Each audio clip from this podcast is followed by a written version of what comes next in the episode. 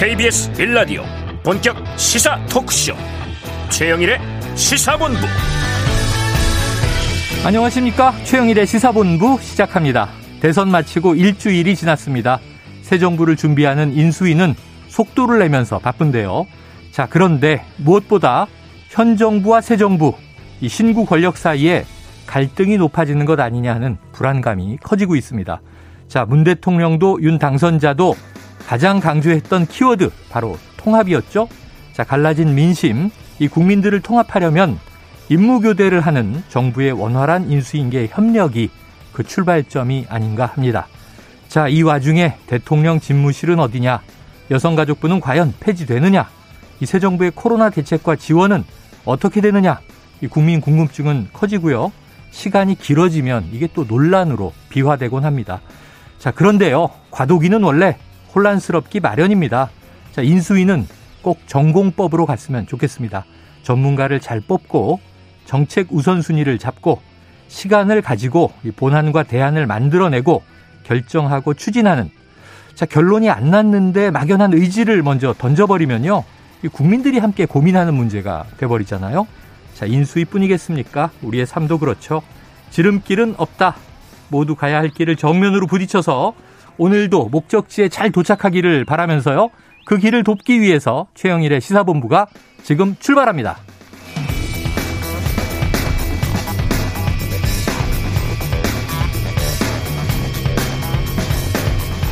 네, 1부에서는요, 오늘의 핵심 뉴스를 한입에 정리해드리는 한입뉴스 기다리고 있고요. 2부 10분 인터뷰, 대선 패배 후에 정의당의 쇄신 전략, 박원석 전 정의당 정책위의장과 이야기를 나눠봅니다. 이어서 각설하고 시즌2 경제본부도 준비되어 있습니다. 한 입에 쏙 들어가는 뉴스와 찰떡궁합인 디저트송 기다리고 있으니까요. 오늘 뉴스에 어울리는 노래가 있으면 문자 샵 9730으로 자유롭게 보내주세요. 오늘의 디저트송 선정되신 분께는 커피 쿠폰 보내드립니다. 짧은 문자 50원, 긴 문자 100원입니다.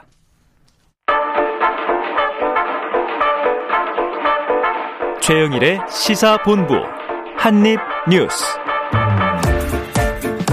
네, 오늘의 핵심 뉴스를 한입에 정리해드립니다. 한입뉴스. 박정호 오마이뉴스 기자, 오창석 시사평론가 나와 계십니다. 어서 오세요. 안녕하십니까. 어휴, 박 기자님, 오늘 네, 발표된 신규 확진자 어제 하루 동안 62만 명을 넘겼네요. 그렇습니다. 오늘 0시 기준 이 신규 확진자가 62만 1,328명 늘었습니다. 어허. 그래서 누적이 825만 592명으로 집계가 됐는데요.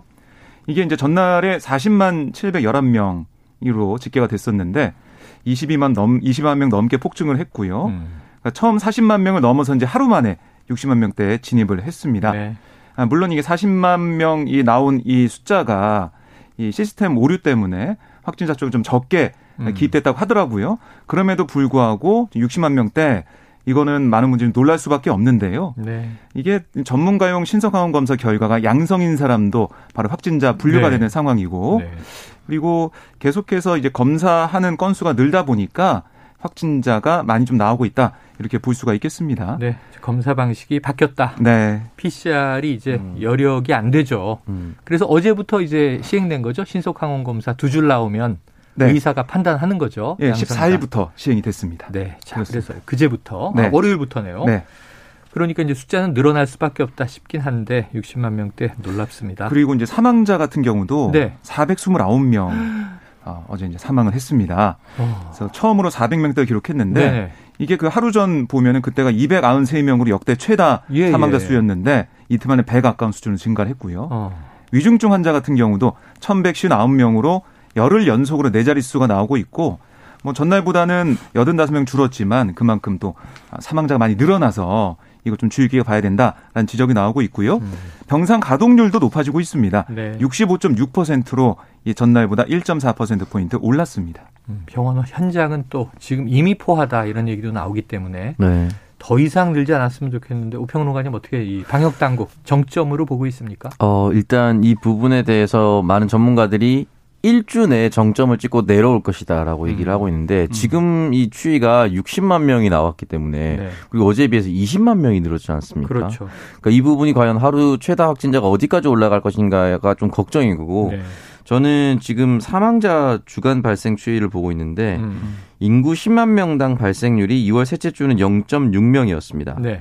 근데 이제 4주가 지난 3월 둘째 주는 2.61명으로 4배 이상 증가해버렸어요. 네. 굉장히 많이 늘었다라고 볼 수가 있는데 중요한 것은 이렇게 이제 가다가 우리가 이제 그냥 공존하는 또는 지금 현재 전체 대한민국 인구 대비 코로나에 한 번이라도 확진된 사람이 전체 인구의 약 14%에서 15% 정도 된다고 합니다. 근데 이게 만약에 한 번이라도 다 걸렸다는 걸 가정했을 때 60%를 넘어야 네. 그러니까 집단 면역이 어느 정도 형성이 됐다 네네. 이렇게 얘기를 하고 있거든요. 백신도 맞은 상태에서.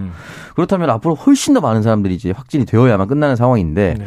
지금 사망자 수는 높아지는데 치명률은 또 어느 정도 방어가 또 되고 있어요. 그러니까 예를 들어서 60세까지는 치명률이 1이 안 됩니다. 그러니까 0.05에서 0.1 정도가 이제 독감 수준이라고 네네. 하는데 50세 미만은 이 수치를 훨씬 더 아래로 이제 나오고 네네. 있고요. 60세 이상부터는 이제 이 수치를 60세는 이 언저리 70세 이상은 이것보다 훨씬 더 높고 80세 이상은 훨씬 더 높은데 그렇다면 50세 미만 이하까지는 이제 어느 정도 독감 수준으로 관리할 수 있다라는 네. 것이고 네. 그 이상의 연령대는 이제 독감으로 관리할 수 없는 그러니까 사망으로 직결될 수 있는 위중증으로 직결될 수 있는 부분이라서 아마 정부 당국이 이 부분까지 고려를 해서 어느 정도 결정을 해야 되지 않을까 싶습니다. 자, 고령자들 이제 고위험군에 대한 집중적인 그야말로 집중과 선택이 네. 필요한 시기가 아닌가 그렇습니다. 싶습니다.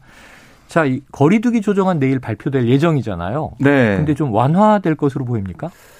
그럴 가능성이 커 보였는데 지금 60만 명대 확진자가 나오고 네. 있어서 국민들도 완화를 썩 반기기만은 그러니까요. 또 쉽지 않아요. 오늘 김부겸 총리 얘기를 들어보면 방역과 민생의 균형점을 찾는 거다. 그게 정부의 일관된 거리두기 조정 원칙이다라고 얘기를 했어요. 네. 지금 6명 오후 11시 이렇게 돼 있지 않습니까? 근데 이거는 원래는 8명까지 풀어주고 영업시간도 12시까지 완화하는 쪽으로 네네. 많이 가닥이 잡혔다가 이제는 인원은 그냥 두고 시간을 1시간 더 늘리던 건가 아니면 인원을 두 사람 늘려서 8명까지 가고 시간은 11시로 유지하든가 네. 이런 방안이 좀 힘을 얻고 있습니다. 네. 그래도 어쨌든 더 조이기는 어렵고 네. 조금씩 풀어가려는 과정이었는데 많이 풀기도 어렵다. 자, 인원이 그렇습니다. 6명에서 8명으로 늘고 시간이 그대로냐. 6명 제한은 그대로고 시간이 자정까지로 늘어나느냐. 네. 뭐 내일 발표 나오니까 지켜보도록 하고요. 자, 이제 정치권 이슈. 지금 뭐 무엇보다 뉴스는 인수위에서 많이 나오고 있는데 자, 어제 이 대통령과 당선자의 회동이 무산됐잖아요. 네. 이 초유의 일이라고들 다 하는데. 그렇습니다. 자, 그 내용들이 조금씩은 나오는 것 같아요. 결국은 신구 권력 초유의 충돌이다. 네. 그러니까 결국에는 이게 지금 여진이 계속 이어지고 있는 상황이고요. 네네. 물론 김은혜 오늘 당선인 대변인이 네. 지금 계속 논의하고 있다. 실무 협의를 하고 있다라고 하면서 이 문 대통령과 윤 당선인의 만날 가능성 배제하지 않고 있거든요. 네네. 하지만 그럼에도 불구하고 신경전은 계속해서 벌어지고 있고요. 특히 어제도 저희가 잠깐 짚었지만 이 대통령 인사권 문제 네. 이게 지금 크게 두드러지고 있습니다. 오늘 박수현 청와대 국민소통수석이 나레오에서 뭐라고 했냐면 인사권은 분명하게 대통령이 가진 거다. 대통령의 인사권에 대해 왈가왈부하는 것은 옳지 않다. 네. 강하게 또 지적을 했고요. 그리고 이 임기 내에 보면 문재인 대통령 임기 내에 보면 한국은행 총재도 있고 뭐 이 공석인 중앙선거관리위원회 상임위원, 네. 그 자리가 비는 감사원 감사위원 굵직한 자리가 있어요.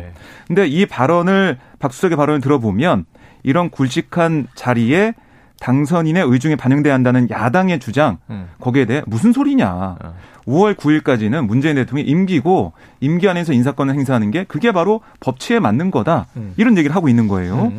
그리고 뭐 청와대가 한은 총재 지명권을 당선인에게 넘기는 것으로 가닥 잡았다. 이런 보도가 있었는데 네네. 여기에 대해서도 박수석이 사실 무근이다. 어허. 정해진 인사권을 문 대통령이 행사하지 않는 것은 상식밖의 일이다. 이렇게 얘기를 했어요. 네네. 물론 그러면서도 이 문 대통령과 윤 당선인이 만나게 된다면 독대하게 된다면 허심탄회하게 얘기하는 과정에서 변화할 수는 있겠지만 네. 현재로서는 이 원칙대로 가는 거다라고 얘기했고요.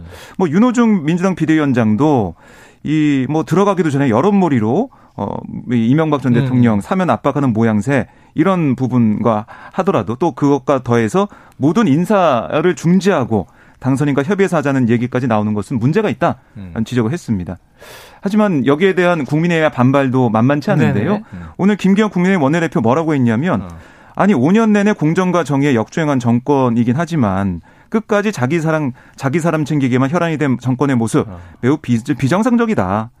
최소한의 염치도 없는 것 같아 유감이다. 지금 이야기들이 서로 싸우자는 얘기로 흐르는 것 같아서 저는 네. 힘이 좀 저어되는 마음인데 강하게. 저는 네. 비공개로 현 대통령과 차기 대통령이 만나서 이런 얘기 충분히 다 논의할 수 있다고 봐요. 허심탄회, 독대, 이 배석자 없다. 근데 문제는 다 제3자들이 네. 이제 우리 방송인데 이것도 방송에서 얘기를 하고 신문지상에 실리고 국민들은 다 뭐 이 말이 맞아 저 말이 맞아 이러니까 서로 될 일도 꼬이는 거 아닌가 싶은데 오평론가님 이거 어떻게 풀어야 됩니까?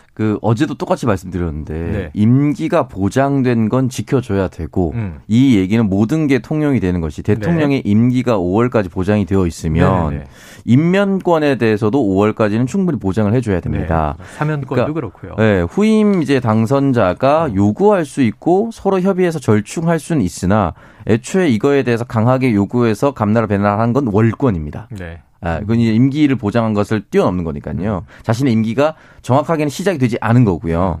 그렇지만 이 부분에 있어서 글쎄 저는 주변 사람들이 이를 더 그르치고 있는 것이 아닌가라는 생각이 네네. 드는 것이 이렇게 세게 얘기하면 일단 첫 번째는 기존에 청와대에 있는 사람들이 더 기분 나빠할 수밖에 없어요. 그렇죠. 그리고 두 번째는 이걸 노리고 하는지는 잘 모르겠지만 당선인님 보십시오. 저 이렇게 세게 하고 있습니다.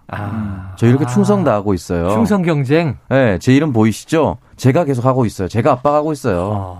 이렇게 세게 던져놓으면 당선인님이 가서 축 타협하는 멋진 대인배의 모습을 보여주시면 저는 그것만 해도 만족합니다. 라는 생각을 가지고 움직일 수도 있다는 겁니다. 이분이 또 조직 심리를 잘하네요.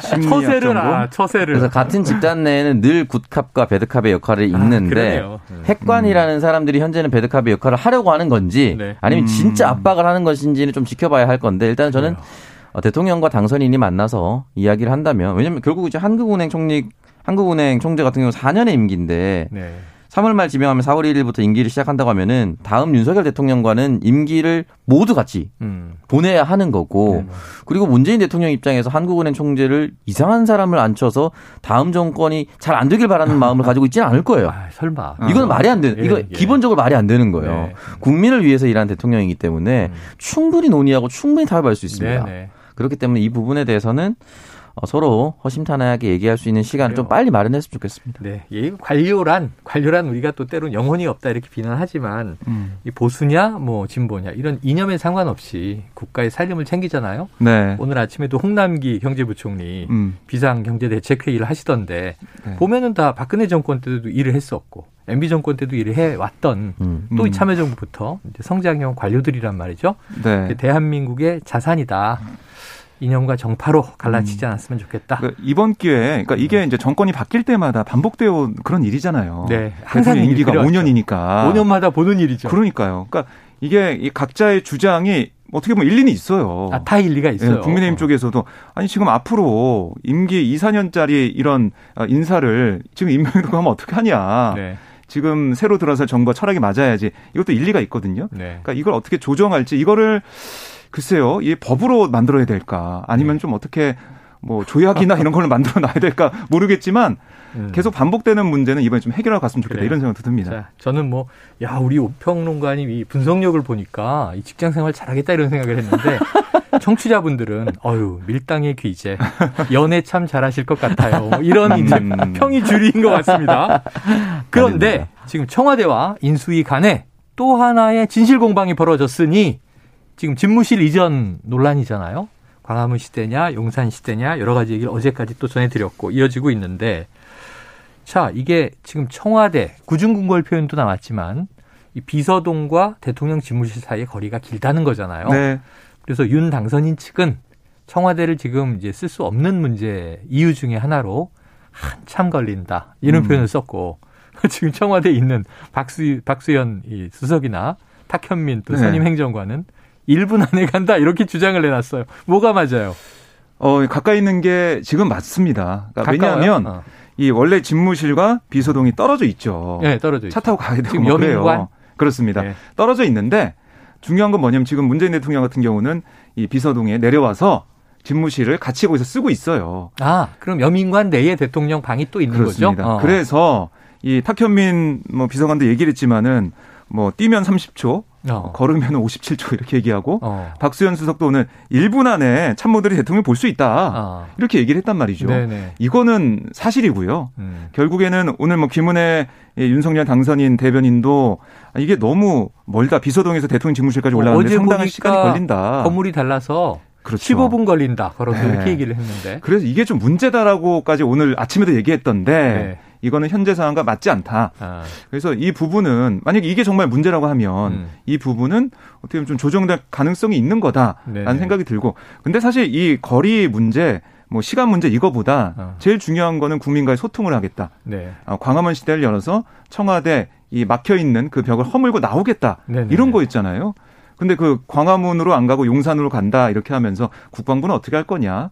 그러면 안보 문제, 외교 안보 문제, 뭐 이 만찬, 그러니까 귀빈 접대 이런 것도 어떻게 할 거냐? 여러 가지 문제가 좀 불거져 나오면서 교통 문제라든가 네. 주변 환경 문제 이게 또 더 큰 문제가 된 거지. 이 거리 이런 것들은 바로 팩트 체크하고 나오는 거고 분명히 수정할 부분이 있기 때문에 이런 것은 큰 문제가 아니고 제일 중요한 것은 국민과의 소통을 정말 할 수 있느냐? 국가 안보에 해가 되는 그런 일이 정말 없겠느냐 이거 네. 좀 따져봐야 될 것 같습니다. 집무실 이 공간 물리적 공간 문제보다는 이제 국민 소통의 상징성이 중요하다 이렇게 들리는데 근데 지금 계속 매일 새로운 뉴스가 덧붙여지는 것이 오늘은 또 이래요. 새 대통령 관저를 용산공원 인근에 신축하는 것까지 검토한다. 자 이르면 이거 오늘 결정하겠다. 지금 인수위에 이제 청와대 개혁 TF가 만들어져 있더라고요. 네. 이게 윤한홍 의원하고. 그렇습니다. 네, 맞습니다. 그다음에 또 이 누구죠? 김용현 전 합동참모본부 저 작전 차장이 아마 네. 이 저 경호실장 내정자인 것 같은데 오평론가님 어떤 좀 답이 해안이 되겠습니까? 일단 여러 보도가 나오고 있는데 오늘 저녁 5시 안철수 인수위원장과 만나서 이제 최종 의견을 거치고 회의를 통해서 윤석열 당선자가 마지막으로 스스로 결정할 것이다. 뭐 이 정도까지 오늘. 보도가 나오긴 네네. 한 상황입니다. 아마 오늘 동안 계속해서 여러 회의를 거치고 또 보고를 받을 것 같긴 한데 중요한 거는 만약에 이제 국방부나 뭐 합참을 이전하거나 이런 것들을 다 결정하고 용산에 새로 짓는다라고 한다면 저는 뭐 국민 속으로 간다는 거의 취지는 어제부터 계속해서 말씀드렸고 앞으로도 동의할 겁니다. 네네. 매우 동의할 건데 중요한 건 용산 주민의 동의는 언제 얻었나. 그러니까 지금 만약에 용산으로 단독으로 간다라는 결정이 나고 난다면 용산에 대한 개발은 모두 올스톱이 될 겁니다. 곧바로 이제 고도 제한이라든지 보안에 대한 문제라든지 지금 청와대 뒤편에는 뭐 북한이나 또 유사시에 대비한 여러 가지 군사 장비들이 있어요. 등산 금지 지역이죠. 네. 그러면 그 여러 가지 군사 장비들을 용산으로 또 옮겨가야 하는 문제들이 있어요. 그러면 그냥 청사만 옮겨가는 게 아니에요. 네네. 각종 방호시설과 보안시설과 군사시설까지 옮겨가야 된다면 네. 그 부지는 또 별도로 만들어야 되는 거예요. 그러면 그 별도로 만드는 것 반경 내에는 또 어떤 한 통제구역이 되겠죠. 그렇기 때문에 이 부분에 대해서는 사실은 저희가 작은 뭐 건물 하나 지을 때도 인근의 주민 여론을 수렴합니다. 이 정도 국가의 대규모 시설을 옮기는 상황이라면 당연히 해당 지역의 여론을 받아들이고 해당 지역 주민들의 의견을 함께 공유해야 되는데 지금 그 내용이 전혀 이루어지지 않고 또 하나는 3월 16일 어제 북한이 ICBM으로 추정되는 미사일을 발사했는데 전혀 보도가 되지 않아요. 그러니까 대선 기간에도 이제 발사됐을 때는 뭐 호들갑을 떨고 막 언론들이 이렇게 했었는데 지금 뭐 청사를 옮기는 일이 많은 이 와중에 미사일이 날아왔으면 이 부분에 대해서 지금 이런 거 논의할 때가 아니다. 그 무엇이 더 중헌디. 네, 이게 만약에 우리나라로 들어왔으면 어떻게 할 것인가에 대해서 얘기하고 현실적으로 빠르게 이 부분 넘어가서 결정을 내려야 된다는데 쏘는데 그냥 아무도 보도하지 않고 그냥 또 넘어가요. 그러니까 이런 부분에 있어서 좀 전체적으로 너무 빨리만 하는 것이 중요하지 않다. 그렇죠, 다시 말씀드리지만 국민 속으로 들어가는 거에 대해서 어떤 국민이 반대하겠습니까? 그러나 충분한 여론 수렴 기간을 거쳐도 저는 더 잘 맞고 알맞은 장소 또 국민의 동의가 충분한 상태에서 이루어진다면 네. 더 많은 국민들로부터 박수를 받을 수 있을 거라고 생각합니다. 그래요. 단기적으로는 국민과 소통하는 좋은 방법을 찾아주시고 중장기적으로는 또 이게 먼 미래를 바라보고 네. 지금 윤석열 대통령만 쓸 게 아니라 후임 대통령들이 또 계속 쓸 거 아닙니까? 네. 네. 다 차기 정부에서 또 바꾼다 그러면 대혼란이잖아요. 자, 네. 잘 결정해 주시기를 부탁드립니다. 교통 정보를 좀 듣고 오겠습니다. 지금 12시 이제 40분 향해서 가고 있는데요. 점심시간 교통 상황 교통정보센터의 김민희 리포터 나와주세요. 네, 오전 교통량이 많지 않았던 만큼 정체는 더 빠르게 풀려가고 있는데요. 돌발 구간과 작업 구간 중심으로 더딘 흐름 이어지고 있습니다. 평택 제천고속도로 평택 쪽으로 북진천 나들목 진출램프에서는 사고가 났습니다. 17번 국도로 빠져나가는 램프인데요. 화물차 관련 사고가 나면서 이 북진천 나들목을 이용할 수 없는 만큼 미리 금왕 꽃동네 나들목이나 대소분기점에서 중부고속도로 이용해서 이동하시기 바랍니다. 중부고속도로 남이 쪽으로 곤지암 부근 2차로에서는 고장난 버스를 처리하고 있고요. 더 가서는 신둔 하이패스 요금소 일대와 또 호법분기점에서 모가 사이로 속도 줄여 지납니다. 남해고속도로 순천 쪽으로 냉정분기점 부근 3차로에서도 화물차 관련 화재 사고가 났는데요. 부근이 많이 혼잡합니다. 이후 하동요금소 부근에서는 작업 여파받아 정체입니다. KBS 교통정보센터였습니다.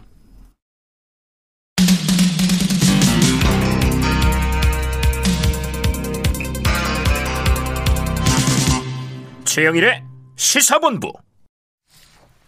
네, 자, 인수위원회 지금 뭐 할 일이 많은데 집무실은 제가 보기엔 우선순위에서 좀 뒤쪽 아닌가? 근데 제일 지금 앞에 나와 있는, 제일 앞에 나와 있어서 1호 사업 이러다 보니까 논란이 큰 건데, 뭐 어제도 다뤘습니다만 여성가족부 어떻게 될 건지 등등 결정할 게 많잖아요. 네. 자, 인수위가 이번 주 안에 인선 마무리한다고 그랬는데 지금 현판 시기 예정돼 있다고요? 네, 오늘 이제 인수위 인선이 완료가 됐고요. 24명. 네, 이르면 내일 오전에 현판식이 진행될 예정입니다. 네. 오늘 이제 인선된 인선을 잠깐 살펴보면, 일자리 창출과 규제 혁파, 부동산 같은 산업 정책을 담당하는 경제 2분과 간사의 이창양 카이스트 경영공학부 교수가 임명이 됐고요.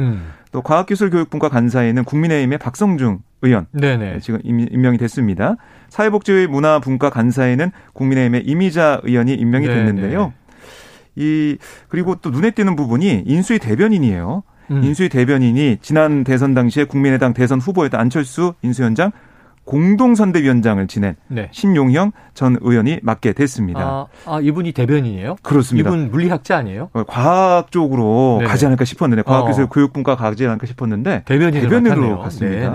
이것도 좀 눈에 띄는 인사고, 그래서 어쨌든 이렇게 인사가 좀 마무리됐고, 여기에 대한 평가는 계속 나오겠지만 어쨌든 안철수 위원장 얘기를 들어보면 세계 최고 수준 업적 가진 분을 중심으로 인수위를 인선했다, 이렇게 자평을 하고 있는 상황입니다. 네. 자, 오평님. 네.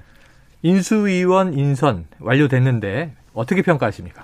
저는 일단은 뭐 인수위 위원회는 잘 꾸려 나가고 있다라고 저는 생각이 들고요. 네네. 그리고 문재인 정권에서도 크게 반대할 수 없는 인물도 들어갔습니다. 예를 들어서 이제 경제 2분과 간사로 들어간 유홍환 전 SK혁신그룹장. 이분은 제19대 대통령 선거 문재인 후보 캠프에서 일자리위원회 본부장, 4차 산업분과 공동위원장으로 활동했어요. 그렇기 때문에 이분이 이제 윤 당선인의 인수위로 들어갔기 때문에 적어도 이분에 대해서는 그 어떤 사람도, 민주당 사람들은 비판할 수 없지 않을까요?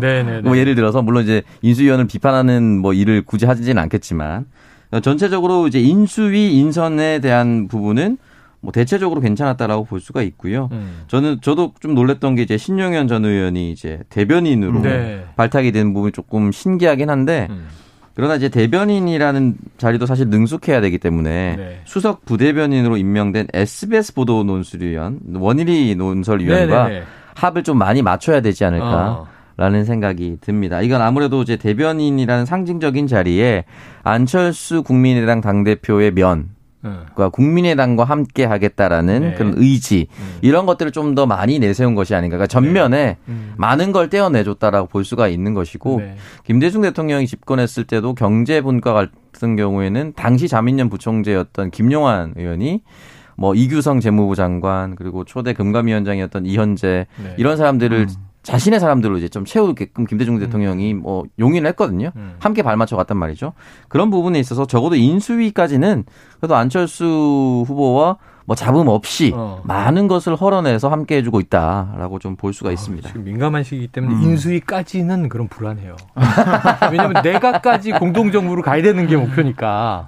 그러니까 이제 인수위는 한시적인 조직이고. 그래서 인수위원의 활동 결과. 초기 내각과 인수위 이후까지도 이후까지도 잘 발맞춰 나간다라고 했을 경우에는 적어도 국민들, 특히나 이제 윤석열 후보와 안철수 후보가 단일화했을 때 반감을 가졌던 분들까지도 네. 많은 위로를 할 수 있지 않을까 생각이 듭니다. 국민들도 저랑 좀 비슷한 성격 아니실까 싶어요. 싸우는 거 네. 싫죠. 당내에서 싸우고 당간에 네. 싸우고 신구 권력 싸우고 싸우지 마시고 자, 잘 풀어나가시길 바래요. 어쨌든 이 인선을 보면은 그동안 이 윤석열 인수위에서 얘기했던 이건 능력 위주로 하겠다.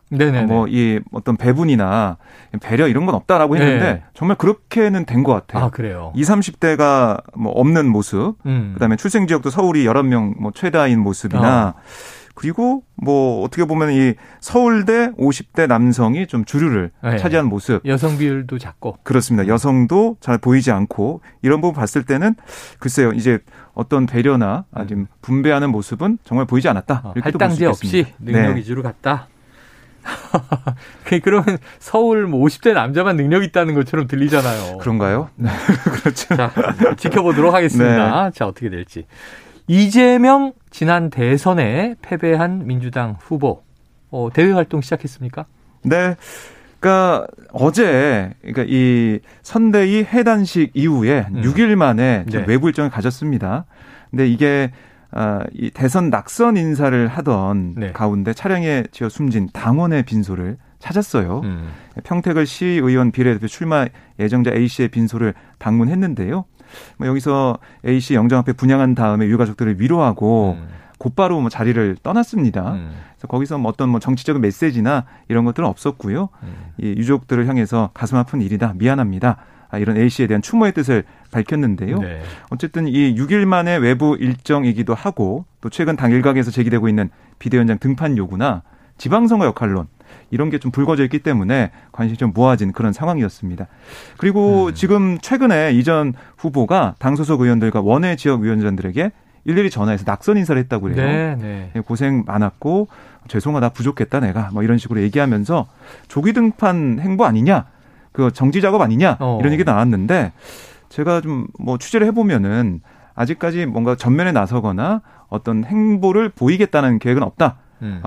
낙선 인사 전화 드린 것뿐이다 이렇게 선을 긋고 있습니다. 자, 비록 패했지만 어쨌든 뭐 수많은 진짜 에너지가 총력으로 모였던 거잖아요. 네. 거기에 대한 이제 감사 인사를 전한 것이다. 자, 향후 정치 행보 어떻게 예상하십니까? 글쎄 당분간은 좀 움직이기 좀 쉽진 않을 것 같습니다. 네. 저는 뭐 전화를 돌리고 감사 위로의 인사를 전한 걸로 정치 재개라고 볼 수는 없고 이건 당연한 일이고 뭐 이건 인간 도리라고 볼 수 있고 대통령 후보로서의 도리라고 생각하고요. 지방선거 때까지는 자맹을 이어갈 수 있지 않을까. 그러나 지방선거 본 그 선거 유세 기간 동안에는 특정 지역은 뭐 유세 정도는 도움을 줄 수 있겠지만 그 전까지 어떤 직책을 맡기는 좀 쉽지 않을 것이다. 왜냐하면 지방선거는 현재 지형상 굉장히 민주당에게 불리합니다. 근데 직책을 맡으면은 또 한 번 패배를 안겨주는 것이기 때문에 좀 쉽지 않을 것 같고 그 이후 를 좀 내다보지 않을까라는 생각이 듭니다. 자, 지금 민주당 비대위 체제인데 여기에 대해서 뭐 윤호중 비대위원장에 대한 또 뭐 사퇴 요구도 나오고 그랬어요. 그리고 오늘 지금 더민초 회의가 예정돼 있는 겁니까? 네, 오늘 2시에 지금 예정이 되어 있고요. 네네. 그다음에 오늘 오전에는 재선 의원들과 윤호중 위원장이 만났습니다. 아, 재선 의원들을 만났고. 그렇습니다. 계속 이제 만나고 있는 상황이에요. 이 와중에 지금 민형배 의원과 최입의 전 의원 언쟁이 오갔다는 게 무슨 얘기입니까? 아, 이게 이제 최입의 비대위원이 어제 광주에서 열린 비대위 회의에서 뭐라고 있었냐면 민주당의 기득권이 강한 이 호남에서부터 기득권을 내려놓는 혁신을 해야 된다. 그래서 호남에서만큼은 이번 지방선거에서 시민들이 진정한 지역 일꾼을 뽑도록 국회의원들이 공천권을 내려놓을 것을 제안한다. 이렇게 얘기를 했어요. 네. 그랬더니 지금 광주 광산을 지역구 의원인 민형배 의원이 강하게 반발했습니다. 어떤 얘기까지 했냐면 아니 이런 말들을 제어할 수 없다면 윤호중 위원장은 자격 미달이다. 최입의 위원을 즉각 내보내라. 이렇게 주장을 했고요. 네. 뭐 이 내보내지 않는다고 하면 이거를 그에 어울리는 변명을 명확하게 제시하기 바란다. 이렇게까지 강하게 얘기를 했거든요. 네. 그러니까 주요 인사들 뭐 누구든 분열 없는 비판이라는 대원칙 안에 정돈된 주장을 해야 되는데 비대위가 이렇게 분열적인 얘기를 하느냐. 이게 민형배 의원의 비판 지점이에요. 그래서 결국에는 이 쇄신, 혁신 어떤 걸 어떻게 할 것이냐 구체적인 내용이 나올수록 당내에서 여러 가지 갑론을박이 있을 것 같습니다. 이 마찰을 오평론가님이 좀 해석을 해 주시죠. 정치자분들은 이게 왜 싸우는 거야? 예, 뭐 이럴 수 있거든요. 여러 가지가 있겠지만 최입의 의원 자체도 이제 그 전에 전신이었던 이제 국민의당 호남을 기반으로 정치를 했었고 이번 선거를 통해서 민주당이 호남에서 고인물이다.